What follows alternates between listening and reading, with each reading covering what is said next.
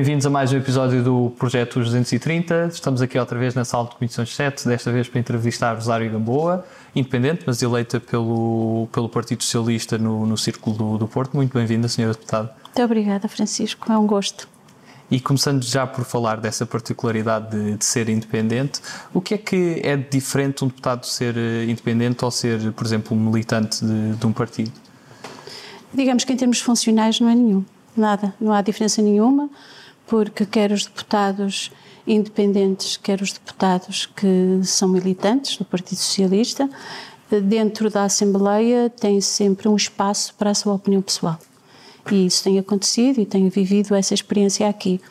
Eh, a questão de ser independente faz-se sentir só nisto. Eu não sou militante do Partido Socialista. Fiz a minha vida política toda como fora do sistema partidário, apesar de me considerar uma pessoa eminentemente política, no sentido geral e profundo do termo, enquanto comprometida com a organização da vida da polis, seja a polis a minha cidade, seja o meu país, sejam as questões a nível mundial. E, e nesse sentido sou política, profundamente política, acho que desde muito cedo mas nunca, nunca fui militante, nunca me senti atraída por ser militante, ainda que há muitos anos sempre manifestei a minha simpatia por Partido Socialista. E como é que surge esse convite para integrar uma, uma lista? Esse convite uh, já vinha de, de, algum tempo. Eu, eu, tinha feito uma carreira fundamentalmente académica no Porto, e com amigos e ligações, como lhe disse, com o Partido Socialista e, e tinha sido desafiada mais do que uma vez para assumir um cargo político. Quando acabei o meu mandato como oito anos à frente do Instituto Politécnico do Porto, eh, apetecia-me, que é o termo exato, apetecia-me muito eh, ter uma experiência completamente diferente, mudar de vida, em algum sentido. E achei que esta coisa de ir para o Parlamento e poder ver as coisas pelo avesso, o avesso do avesso, como disse Chico Buarque, vermos como é que as coisas são construídas por dentro, que podia ser um desafio eliciante, e tem sido. E foi isso que me fez vir eh, e aceitar eh, o ser deputada para o Círculo Eleitoral do Porto, e cá estou. Falando um pouco também do, do seu percurso e começando pelo início, nasceu em Penafiel e cresceu a parte substancial da sua infância em Penafiel. Como Sim. é que era Penafiel nesse, nesses anos? A Penafiel era uma cidade pequena, de província, apesar de ser uma cidade com história, eh, uma cidade, digamos, centenária, mas era uma cidade estreita e pequena, como estreito e pequeno era o país. E era uma, era uma cidade fundamentalmente rural, com algum comércio, daquelas cidades de risco ao meio, é? E hum, onde eu cresci, estudei no Colégio do Carmo, depois no Liceu, quando o colégio passou ao Liceu, onde fiz uh, as minhas primeiras vivências do mundo, as mais fortes, porque são aquelas que mais ficam impregnadas em nós e nos moldam sensibilidade. Uh, a Agostina costuma dizer que nós amamos sempre o sítio onde nascemos. E, eu, e a Agostina é perto de Penafiel, é de Vilamiã. E eu julgo que sim, sinto muito isso em mim. As paisagens que eu amo têm a ver com, com o sítio onde eu nasci. E foi também em Penafiel que a consciência social muito cedo tinha que emergir. Eu vivia num mundo profundamente desigual, um mundo onde as desigualdades faziam sentir com uma violência extrema. Uh, a minha colega de, de, escola primária, que vivia na quinta, por trás da nossa casa, ia descalça para a escola e tinha e nós repartíamos, não por generosidade minha, mas porque até me dava jeito, repartíamos o lanche, como repartíamos outras coisas. E uh, a consciência da desigualdade estava muito no concreto, percebe? Era uma vivência cotidiana. E que, à medida que fui crescendo, essa consciência tornou-se mais aguda. Tive a sorte de crescer numa família eminentemente cristã, eh, muito progressista, muito matriarcal. E, eh, e, eh, e essa visão era completada em casa, com a sensação da injustiça, a injustiça social e a diferença, como de condição fundamental daquilo que é o que eu não sabia na altura o fascismo, o Estado Novo, isso para mim não existia quando era pequena. Mas a injustiça, a desigualdade existia.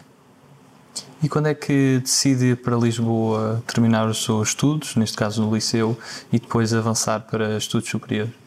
Ah, eu quando eu queria muito ser psiquiatra.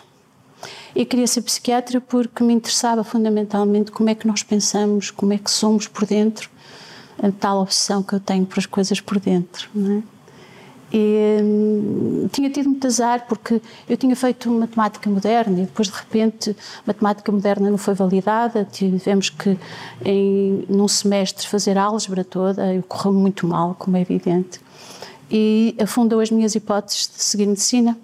Entretanto, apaixonei-me, sempre tive uma, uma grande vocação por pensamento especulativo e, e apaixonei-me completamente por filosofia e simultaneamente na tentativa de ainda ir buscar um bocadinho da psiquiatria, eh, convenci os meus pais a deixar-me vir para Lisboa porque era o único sítio onde havia a Faculdade de Psicologia, o ISPA, onde estive, estava em Filosofia, na Faculdade de Letras e em Psicologia. Depois tive um grande azar, eh, que foi uma peripécia engraçada, na altura, isto foi o ano antes de 25 de Abril, na altura, no ISPA, introduziram aquilo que nós chamávamos uh, bufos, gorilas, seguranças, e, e, houve uma decisão de fazermos greve. Greve aqui, às propinas. Eu fiz greve às propinas e fui expulsa. E acabou a minha aventura no espaço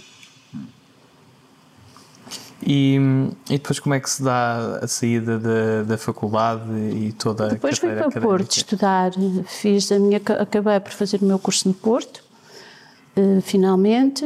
Depois fiz uma pequena experiência uh, dar aulas, que foi uma experiência muito marcante também. eu comecei por dar aulas em Santo Tirso, numa, num, numa comunidade também ainda muito rural, com grandes desigualdades sociais.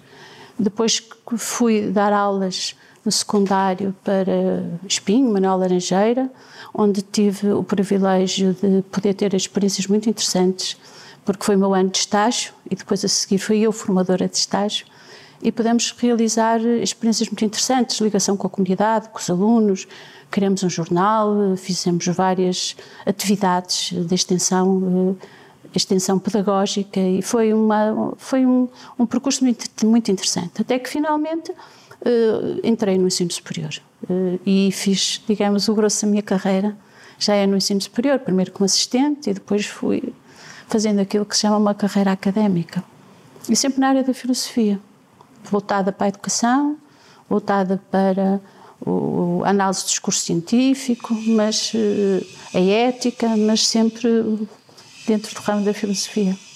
E tem um percurso também muito grande no Instituto Politécnico do Porto, chegando inclusivamente a ser presidente do, do Instituto e nessa altura também eh, começou a ter alguma cobertura mediática por, eh, por questões que comentava também relativamente às particularidades do, da realidade dos institutos politécnicos e também do mais propriamente do, do Porto. Qual é que sente que foi o, o seu grande legado e o, aquelas funções que teve mais prazer de desempenhar? Eu comecei por ser vice-presidente do Instituto. Antes tinha sido presidente da Escola de Educação, fui vice-presidente do Instituto e depois fui presidente do Instituto. E, e, e aquilo que, que, você me estava a dizer acerca das minhas participações, isso fazia parte de uma estratégia que era vital para mim, que era a abertura do Instituto à sua comunidade, ao país e, em particular, à cidade. E uma profunda articulação com aquilo que é o tecido social e, e, não só o tecido social, também o tecido empresarial. Qualquer instituição de ensino superior tem uma, uma missão que se concretiza só plenamente nessa abertura que faz, na doação do conhecimento, esse, essa doação do conhecimento tem que ser operativa, tem que ser hum, mediatizada e, e, e conectada, conectando interesses. Eu nunca defendi nem defendo que o ensino superior tenha que ser uma resposta imediatista aos interesses da sociedade.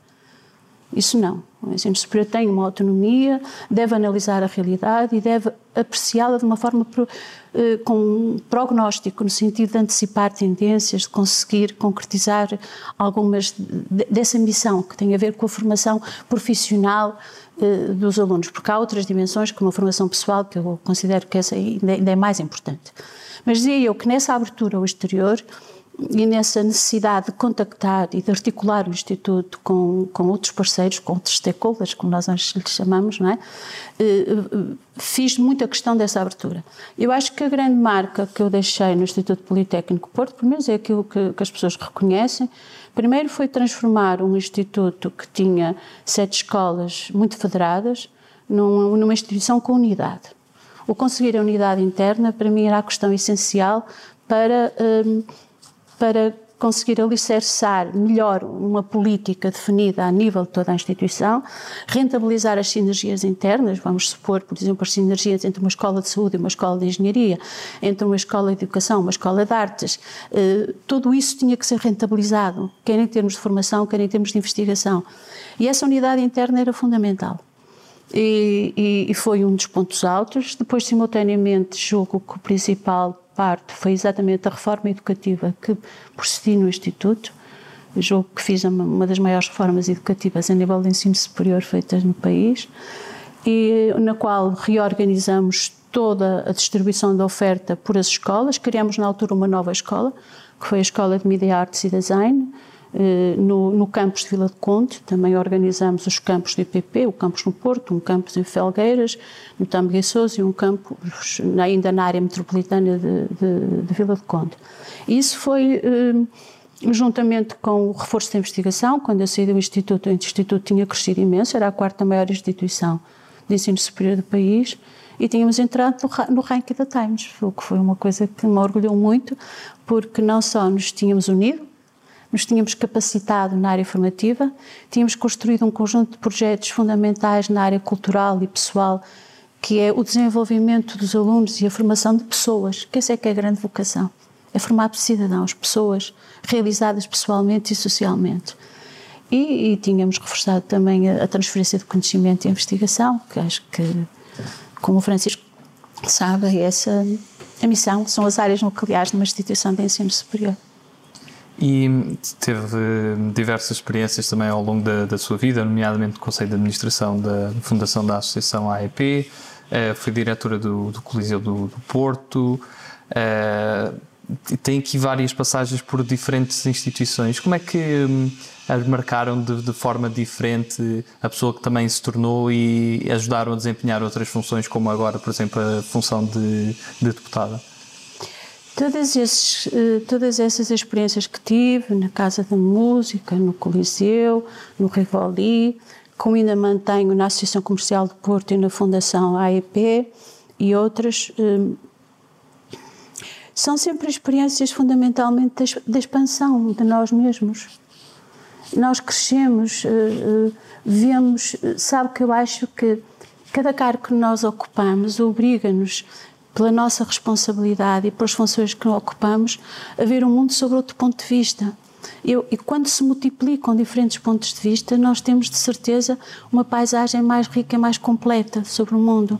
Por isso, podemos crescer como pessoas, podemos enriquecer-nos, hum, compreender outras esferas e perceber simultaneamente que tudo está articulado e que tudo é importante nas suas articulações para potenciar não só o nosso crescimento pessoal, mas também as funções que estamos a desempenhar.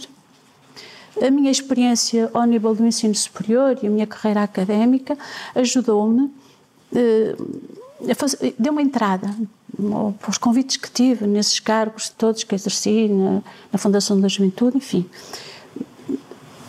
Mas também o, o que eu levava podia ser importante para a instituição e aquilo que eu trazia também podia ser importante para as outras instituições.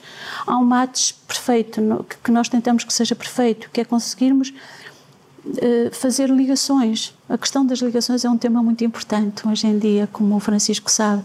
Como é que superam ligações? E as ligações, eu acredito que aquelas que são mais profundas fazem-se sempre através das pessoas. Sejam os líderes, sejam as pessoas que, que constituem uma instituição. Uh, nós articulamos, por exemplo, competências a nível de diferentes centros de investigação, não é ditando que vão ser, é permitindo que as pessoas se encontram e percebam que os seus interesses podem convergir e potenciarem-se mutuamente. E é assim que nascem as ligações.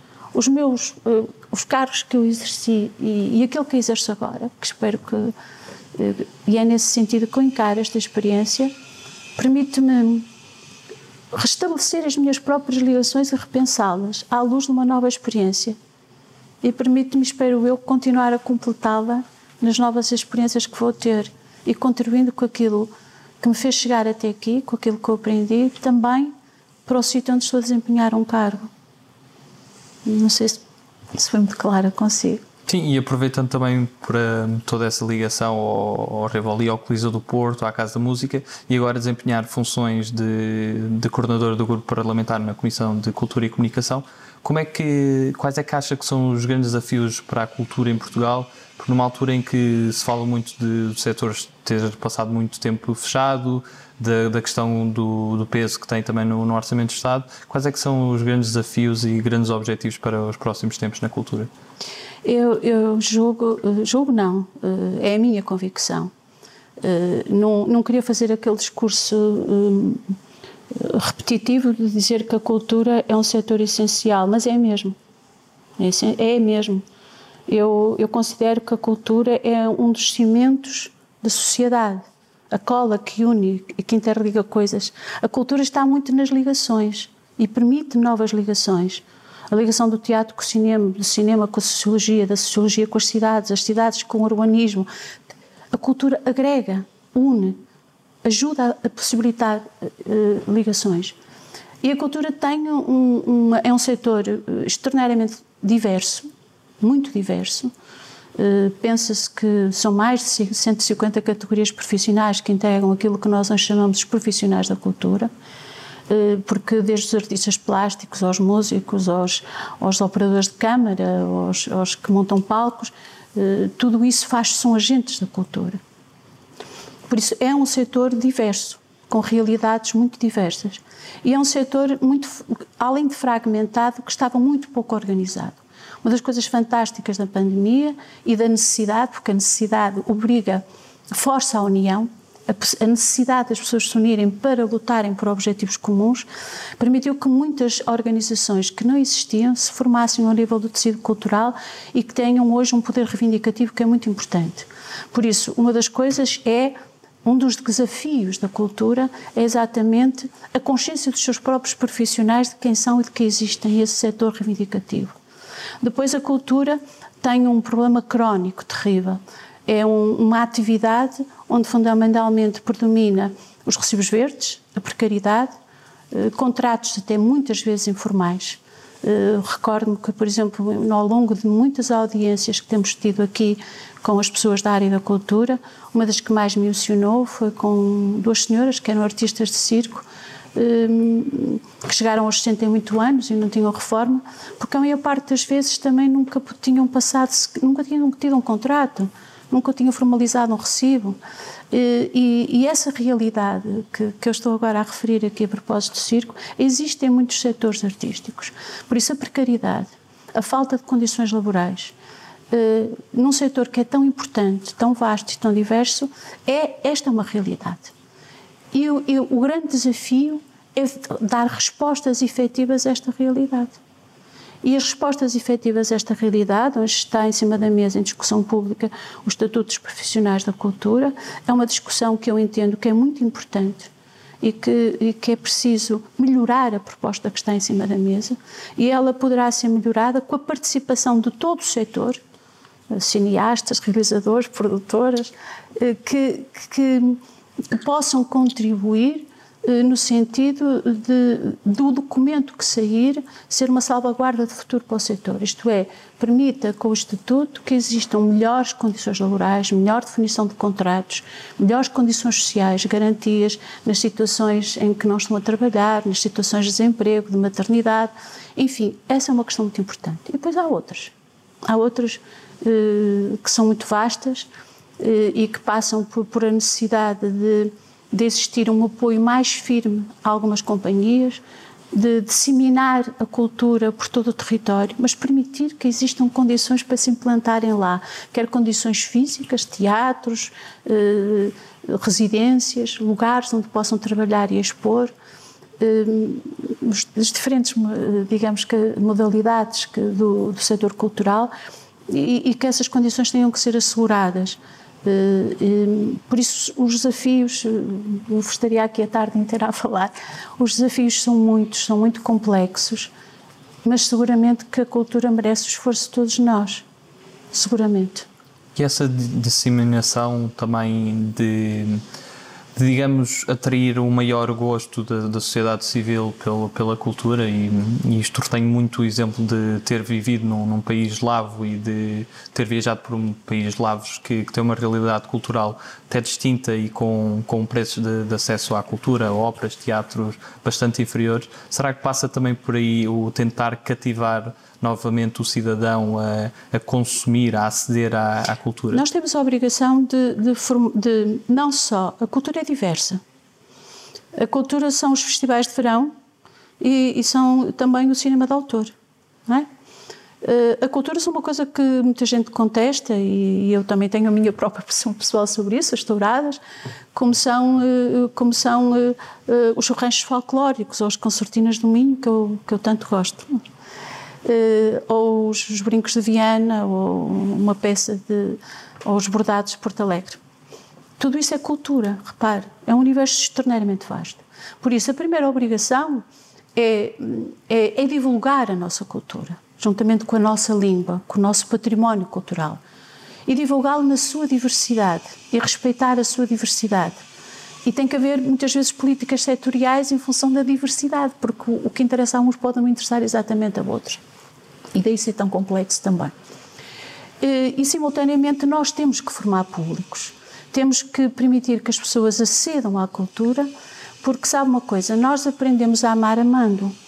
Aprendemos a gostar das coisas gostando delas. Ninguém ensina alguém a gostar de ler se não for lendo. O prazer de ler adquire-se quando nós lemos. O gosto pela cultura, por ouvir um, Liszt ou, ou Beethoven, ou por ouvir um fado da Amália, ou outra coisa qualquer, uh, ou uma chula do Minho, uh, aprende-se vivendo, não é? E esse aprender a viver passa por uma coisa muito importante, que, que já neste momento está em expansão, que, que é a questão uh, da arte na escola, a formação artística, a formação também por aí, dessas experiências, mas por, por a comunidade, a importância que têm as pequenas associações, os cineclubes, as cooperativas, eh, que devem ser, que são organismos vivos, onde a cultura vai germinando e que tem que ser apoiada, é apoiada, apoiada, que é o termo, não há outro, tem que ser apoiada, estimulada, e simultaneamente uma política nacional que promova, conecte isto tudo e a promova, não é?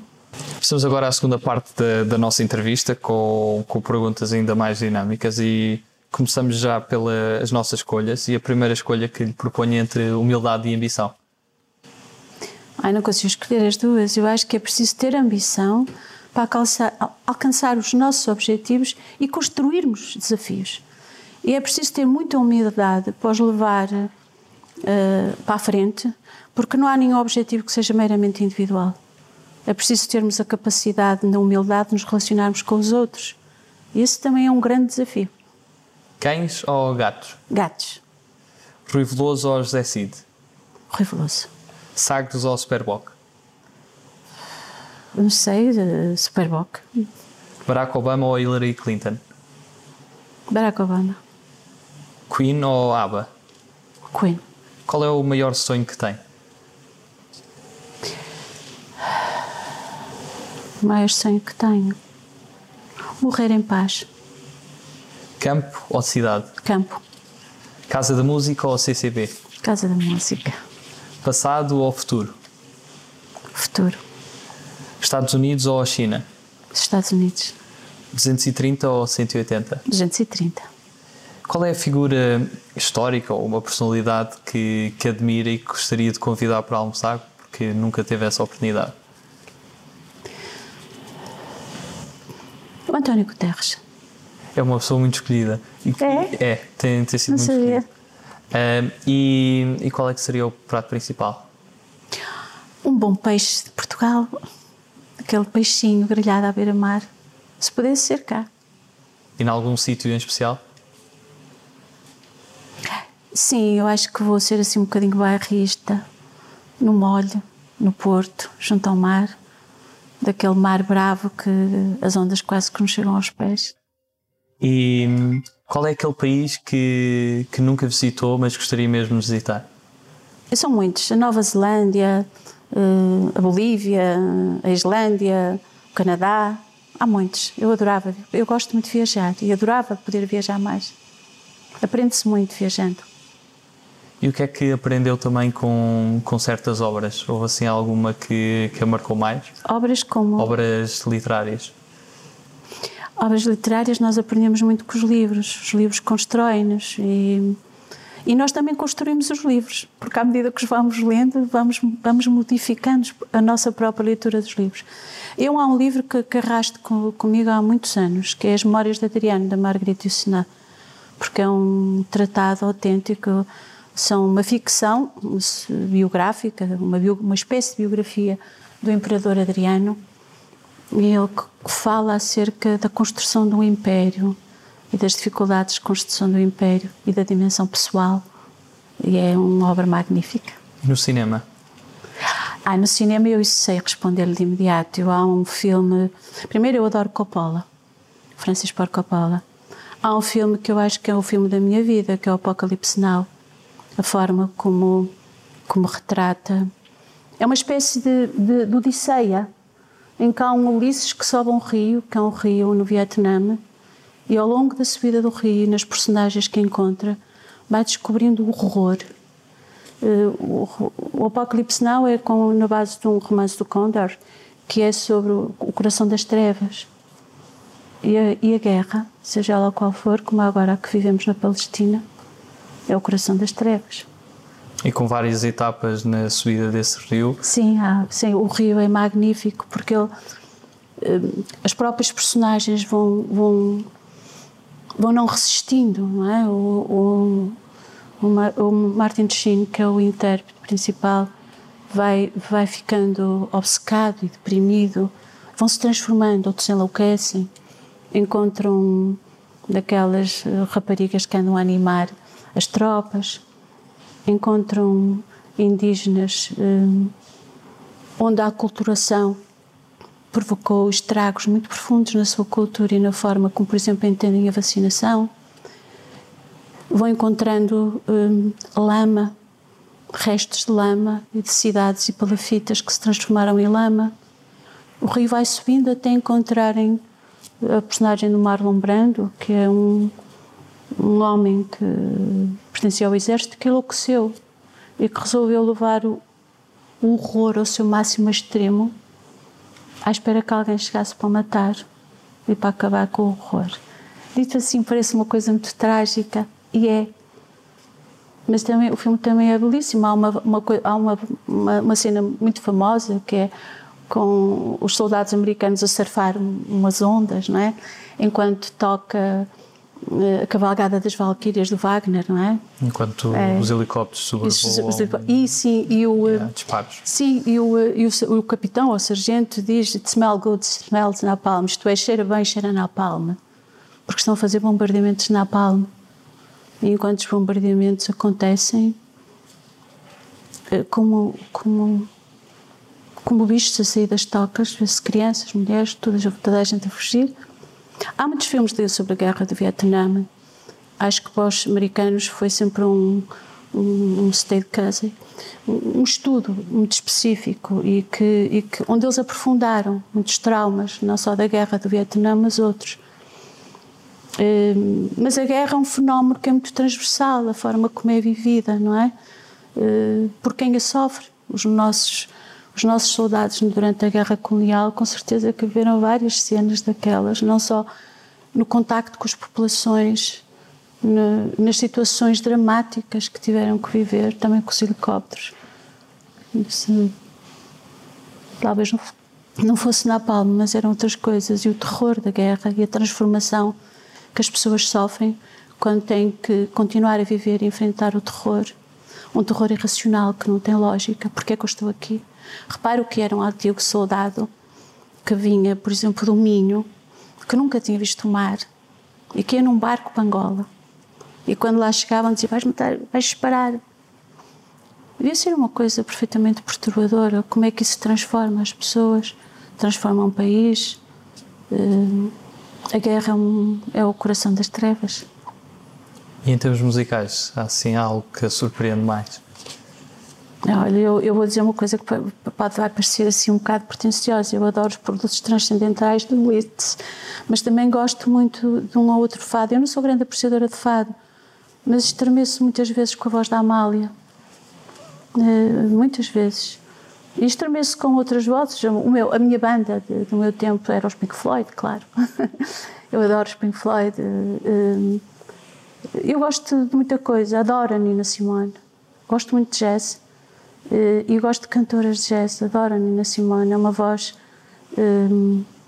uma voz com, como alguém dizia, com, com o pé descalço na terra. Uma voz de uma mulher que foi uma lutadora uma lutadora toda a vida pelos direitos das mulheres, por, pela causa eh, dos direitos civis, da liberdade, dos negros, e, e, tinha uma voz extraordinária. Era uma intérprete como a Cesara Évora, por exemplo, né? Não sem aquela capacidade de estar em palco, né? estava sempre da mesma maneira, mas a voz dela entoava todos os sons, todas as cores do mundo, todas as dores estavam naquela e alegria estavam em cada, em cada notazinha da voz. É? E o que é que mudou na sua vida desde que foi eleita deputada? Ah, mudou muita coisa. Mudou muita coisa porque isto de nós uh, vermos o mundo de outra perspectiva que eu nunca tinha visto. Nós imaginamos o que é a Assembleia, já que eu tinha estado em termos profissionais, em particular na Comissão de, de Educação, vi várias vezes. Eu própria pedi reuniões à Comissão de, de Educação mas depois estar do outro lado é diferente. É muito diferente. E, e, essa diferença, que é a tal diferença que eu procurei, eu queria algo diferente para mim.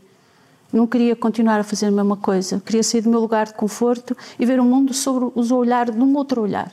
E acho que isso, como a minha filha costuma dizer, tive imensa sorte, porque Deus deu-me exatamente a chicotada que eu pedi. e foi. E acho que, e tem sido fantástico nesse aspecto, mas é, é evidente que mudou muita coisa. Mudou uh, as minhas rotinas, passei a estar a viver em Lisboa, mudou a minha perspectiva sobre o que é construção política, a legislação, a construção das leis, a forma como o Parlamento funciona, como funcionam os grupos parlamentares, como se conciliam interesses e perspectivas, porque a concertação é uma coisa crucial na democracia, não é? E aprender isso por dentro mudou muitas coisas. Eu ainda estou, às vezes acho que ainda estou um, a focar. Passamos agora ao nosso conjunto de palavras soltas e peço que, que me diga o que é que associa numa ou mais palavras a uh, este conjunto de palavras que, que escolhi. Uh, a primeira é luz. Infinito. Sombra. Fresco. Lenços de amor. Ah, o Minho. Democracia. Participação das pessoas. Cimeira social. Uma, um estandarte no futuro. Lei do mar. Um sonho sempre adiado. Essa de Queiroz. Tormes, a viagem cidade e as serras, a capital, sei lá bem. É um, um mundo. Um, é, acima de tudo, é, é, acho que no, o que eu gosto na Sede Queiroz são todos os mundos que ele nos traz, não é? O mundo dos meias não é igual ao Jacinto, não é igual a outros. Jacinto da cidade e as serras são esses mundos que eu acho que a literatura tem essa vantagem. A gente não precisa tanto de viver como estou a fazer agora. Às vezes, por os livros, conseguimos chegar lá também, não é? Digamos que é uma experiência indireta, mas eh, é a grande vantagem dos livros e da literatura. Ensino superior? É um desígnio enorme, um desígnio enorme do país e foi meu e continuará a ser. Invicta? Porto. Arte? Liberdade. Norte. Esperança. Ética. O centro. Família. O quentinho, bom. Se pudesse resumir Portugal numa palavra, que palavra que escolhia? Uma jangada à deriva. E para terminar, que mensagem é que gostaria de deixar a todos os portugueses? participem. Participem, seja de que forma for, seja a dizer não na repartição pública, quando são mal atendidos, seja a, votar, seja na, no rancho folclórico, seja na junta de freguesia, seja na associação dos pais, participem, porque a política somos nós todos e a política faz-se a partir das bases e são as bases que vão segurar sempre a democracia, a qualidade da democracia. Rosário Gamboa, muito obrigado pela sua participação. Obrigada, Francisco, foi um gosto. Muito obrigado a todos e continuem connosco para mais episódios do Projeto 230.